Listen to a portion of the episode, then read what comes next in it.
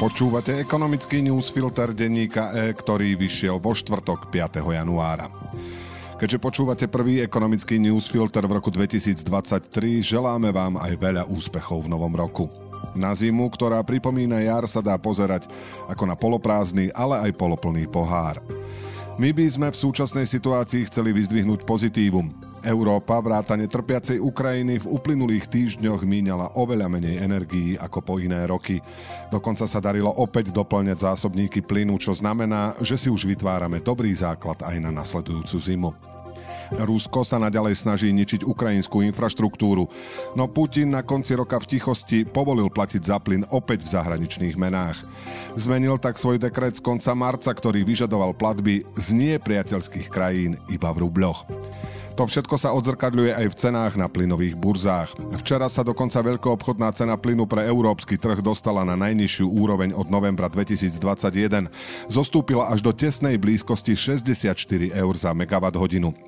Pozitívne správy prichádzajú aj z iných sektorov. Napríklad čísla o inflácii z hlavných európskych trhov v Nemecku a vo Francúzsku. Tam v decembri inflácia klesla dokonca na 6,7%. Poľavujúce cenové tlaky spôsobili, že podnikateľská aktivita v eurozóne sa znížila menej, než sa predpokladalo. Očakávaná recesia napokon nemusí byť taká hlboká, ako sa analytici domnievali. Z Nemecka prišli správy aj o výraznom zlepšení situácie s dodávkami materiálov do firiem. K dôležitým novoročným správam by sme chceli zaradiť aj silnejúce volanie zo slovenskej politickej sféry po ukončení konfrontácie a sústredení sa na hľadanie konštruktívnych riešení. Hovoril o tom nie len premiér v demisii Eduard Heger, ale potrebu celospoločenskej dohody a naštartovanie obnovy Slovenska zdôrazňoval aj Peter Pellegrini.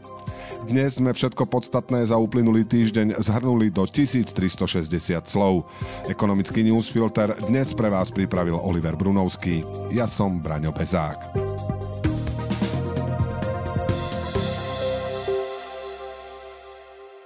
Túto zimu už prežijeme v relatívnom bezpečí, ak dokážeme šetriť. Zhodli sa na prelome rokov piati odborníci na energetiku, ktorých oslovil denník E. Väčšinu slovenských domácností pred vysokými cenami zachránia štátne zásahy financované z rozpočtu. Horšie na tom môže byť firemný sektor. Najdôležitejšie bude to, koľko plynu minú Európania v najbližších dvoch, troch mesiacoch. Pretože čím viac plynu zostane v zásobníkoch, tým lepšia bude štartovacia pozícia na nasledujúcu vykurovaciu sezónu. Čo robia Rusi? Energetický analytik Jan Pišta si myslí, že ruský tok zostane na existujúcej úrovni a ak klesne, tak iba mierne. Rusko peniaze životne potrebuje. Svoj cieľ, teda extrémne vysoké európske ceny, ktoré mu prinášajú dostatok hotovosti aj pri znížených objemoch, už dosiahlo. Aké budú ceny? Väčšina oslovených expertov si myslí, že pri plyne budú stabilnejšie a to nie len vďaka mimoriadne priaznivému počasiu. Pozitívnu úlohu zohráva aj znížená spotreba, dobre naplnené zásobníky, dohoda Európskej rady o cenovom strope, dovoz značných objemov LNG do nového nemeckého terminálu vo Wilhelmshavene už dorazil prvý americký tanker a aj relatívne stabilný tok ruského plynu cez Ukrajinu. Nebudeme už zrejme svetkami takých výkyvov a cenových rekordov ako v Lani v auguste. Nezávislý expert Kristian Takáč si myslí, že cena za plyn v tomto roku by nemala byť vyššia ako 180 eur za megawatt hodinu. Komoditný analytik Saxo Bank Ole Hansen predpokladá rozpetie 90 až 130 eur. Veľmi kolísavé však budú naďalej ceny elektriny a to najmä v regiónoch, kde majú hlavný podiel na celkovej výrobe obnoviteľné zdroje. Čo to znamená pre Slovensko? Situácia sa ešte zďaleka nedostane do normálu, ako sme ho poznali pred vypuknutím pandémie. Naďalej budú potrebné dotačné a kompenzačné schémy zo strany štátu. Zároveň to znamená, že kto má tú možnosť, mal by sa snažiť investovať do úspor a obnoviteľných zdrojov. Tiež by som očakával viac rozvážnosti na strane kompetentných k témam dotácií zo štátneho rozpočtu. Menej je niekedy viac, menej dotácií, viac šetrenia. Zdôrazňuje Martin Ondko, šéf Magna Energia. A čo konkrétne ceny? Úrad pre reguláciu sieťových odvetví tento raz nemá kompetenciu určovať ceny. Cenníky sa budú odvíjať od vládnych opatrení. URSO však zverejnil aspoň prepočty, ktoré upresňujú sľuby vlády. Podľa nich by sa koncové ceny plynu pre domácnosti mali zvýšiť v priemere o necelých 16% Celková koncová cena elektriny pre domácnosti sa zvýši zhruba o 2,5% a podľa ministra hospodárstva Karla Hirmana sa domácnostiam, ktoré sú pripojené na centrálne zásobovanie, zvýši účet za teplo maximálne o 20 eur za megawatt hodinu oproti tohto ročnej faktúre. Ako sú na tom podniky a ďalší väčší odberatelia? Naďalej zostávajú v neistote. Rozpočet je schválený a štát by mal mať peniaze aj na kompenzácie pre nich. Ak sa to podarí, tí menší odberatelia budú vykompenzovaní celkom dobre, no väčší, kde je pomoc limitovaná objemom peňazí, zostanú v problémoch a bude si to vyžadovať zrejme individuálne rokovania a hľadanie ďalšej pomoci, hovorí analytik Pišta. Vláda však podľa neho zbytočne veľa minula na kompenzácie domácnostiam, takže ďalšie požiadavky budú značne limitované. Tento rok budeme počúvať o zatváraní podnikov. Bojím sa, že mnohí prepustení ľudia si uvedomia, že by si možno radšej trochu priplatili za elektrinu alebo plyn a mali ďalej prácu, dodáva analytik.